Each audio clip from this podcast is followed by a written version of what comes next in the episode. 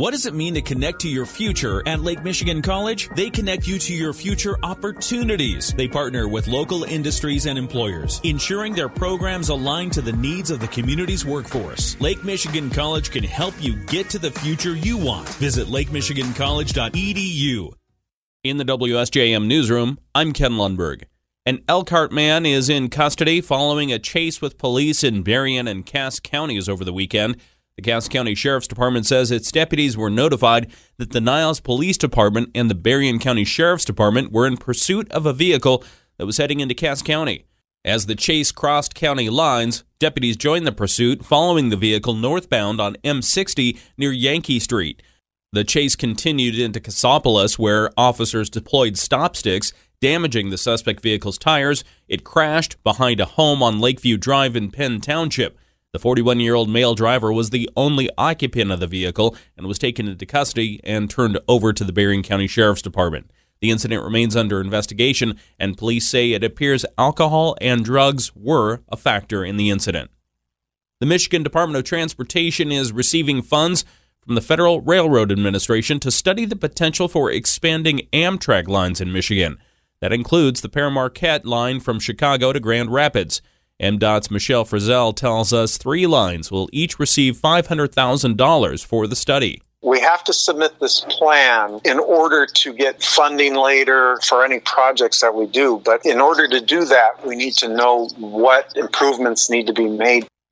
Frizzell says the study could lead to more runs being added to the Pere Marquette, but that's still a long way off. So it does not mean that this is money going to add a new train right now. It's really to examine what needs to be done for the existing routes. Doing the study is just the first step. The funding was announced by U.S. Senators Gary Peters and Debbie Stabenow. They say it will allow MDOT to continue implementation of its Michigan Mobility 2045 plan which is aimed at providing increased transportation options while boosting economic growth in communities across the state. In addition to the Pere Marquette, studies on the potential for expansion will be done on the Amtrak lines for the Port Huron to Chicago and Detroit to Chicago lines. A man who was reported missing in Coloma Township on Friday has been found dead. The Coloma Township Police Department say officers were called to a home on Park Road shortly after 10 a.m. on a report of a missing man who had dementia. The man was later identified as 69 year old George Becker. Police searched the home and nearby outbuildings but did not find Becker. A larger search then began with the help of Michigan State Police, the Berrien County Sheriff's Department, North Berrien Fire and Rescue, and Great Lakes Drone. Shortly before 4 p.m., Becker was found dead. The investigation is ongoing. Police say foul play is not suspected. The Coloma Township Police Department thanks everyone who helped with the search. One of the nation's top doctors was in Detroit late last week talking about the importance of getting an updated COVID vaccine. CDC Director Dr. Mandy Cohen says the virus is evolving, which means booster shots are the best way to avoid getting sick. We are in a better place than we've been before. However, it is still here with us. And importantly, the COVID virus has changed. Um, so we want to get the most updated protection. So even if you've had COVID before or you've been vaccinated before, the virus has changed. Just like the flu virus changes year over year, we're seeing the COVID virus do something similar and keep changing. Dr. Cohen says COVID is still an issue as more than 800 people have been hospitalized across Michigan over the last seven days. When the South Haven New Year's Eve celebration is held this year, there will be a new attraction for everyone to try out. At a meeting last week, the South Haven City Council approved a request for the South Haven Van Buren County Convention and Visitors Bureau to have a zip line downtown. City Manager Kate Hosier told the City Council that the plan meets the city's needs. What we have worked out with them is that this would come in around 3 p.m. The streets would already be closed, and it would run until about 10 p.m. so they could have time to take it down and get out of there when the streets open up shortly after the beach balls drop and whatnot. Hosier said the zip line will be similar to what's offered at the Harbor Fest celebration. The New Year's Eve celebration on December 31st will feature dancing, a DJ, warming stations, and of course, the famous beach ball drop at midnight. Hosier told the City Council the Visitors Bureau has secured the necessary insurance to have the zip line covered this year. The Humane Society of the United States and Michigan Attorney General Dana Nessel are teaming up to warn people about puppy scams with the holidays. Nessel says Michigan is in the top 10 states for puppy people getting ripped off. By scammers claiming to be selling puppies. In a public service announcement, she had some tips for Michiganders. Research the breed. Research the breeder. Research the puppy if the breeder claims to have registered the puppy with any organizations. Do not buy a puppy sight unseen. If possible, visit the breeder and puppy in person.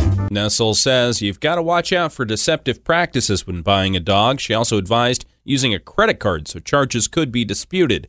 Michigan State Director for the Humane Society, Blake Goodman, says the group urges anyone in the market for a new four legged furry friend to skip pet stores and online sellers and instead visit a shelter or rescue. And for drivers in Berrien County, traffic alert there's a new four way stop intersection in Berrien County as of today. The Berrien County Road Department is changing the intersection of Lincoln Avenue and Linco Road in Lincoln Township into a four way stop. It says traffic studies have indicated the change is necessary. This means that traffic from all four directions will need to come to a complete stop before proceeding through the intersection. Anyone who regularly drives through the intersection is asked to take notice. They will have to stop no matter which road they're on. The new signage was scheduled to go up on Friday. Wind conditions caused the road department to postpone. The new four way stop was approved by the Berrien County Board of Commissioners last week. The Michigan Supreme Court heard arguments Friday in a case that could have an impact on Michigan's minimum wage. The case is centered around tipped workers. Back in 2018, a citizens group obtained enough signatures that would have allowed voters to decide if the minimum wage should be increased. The legislature, however, approved the wage increase and in the same session reduced wages, essentially thwarting the will of the voters. Mark Brewer, the attorney for the group that filed the lawsuit, says what the legislature did was wrong. If the power to adopt and amend is placed in the hands of the legislature, they'll use that to eviscerate the right of initiative. Why would anybody undertake an initiative knowing that a hostile legislature could simply adopt and then gut uh, their proposals? Brewer says the remedy is to implement what was in the original legislation that was approved. A decision is expected within the next several months. There's a new president at Michigan State University. The board voted unanimously on Friday to approve the University of North Carolina at Chapel Hill Chancellor Kevin Guskiewicz as its new president. Guskiewicz says he's aware of what the university has been going through. I am aware uh, that Michigan State University has faced uh, more than its share of challenges in recent years. Yet I see a strong university with an inspiring historical foundation Uh, that can reach new levels of excellence through its powerful commitment to student success, knowledge discovery, and land grant service. Guskiewicz will take office on March 4th. He will take over a university that is now on its fifth leader since former President Anna Lou Simon resigned in 2018 in the wake of the Larry Nassar sexual assault scandal. Michigan State has remained embroiled in controversy since. The previous president, Samuel Stanley Jr., resigned last October amid tension with the school's governing board. A warning from Michigan's Attorney General after recent complaints from Medicare recipients about medical supply company MedLeaf Supply. According to Attorney General Dana Nessel, the company sent unsolicited back and wrist braces to a Michigan woman with a form included to fill out so that Medicare could be billed or she would be responsible to pay. The woman also received calls with the caller ID marked as Spectrum Health, but it was not actually them. There's been one valid complaint in Michigan, but Nessel says there's been reports in other states and wants to warn other Medicare recipients. And finally, top state officials and lawmakers are now required to report information about their finances. The bills Governor Whitmer signed go beyond Proposal 1, but they don't go as far as some lawmakers and transparency advocates had hoped. For a long time now, Michigan has been one of only two states that did not require lawmakers to disclose this information, the new laws establish penalties for late filings as well as incomplete or inaccurate reports. In the WSJM newsroom, I'm Ken Lundberg.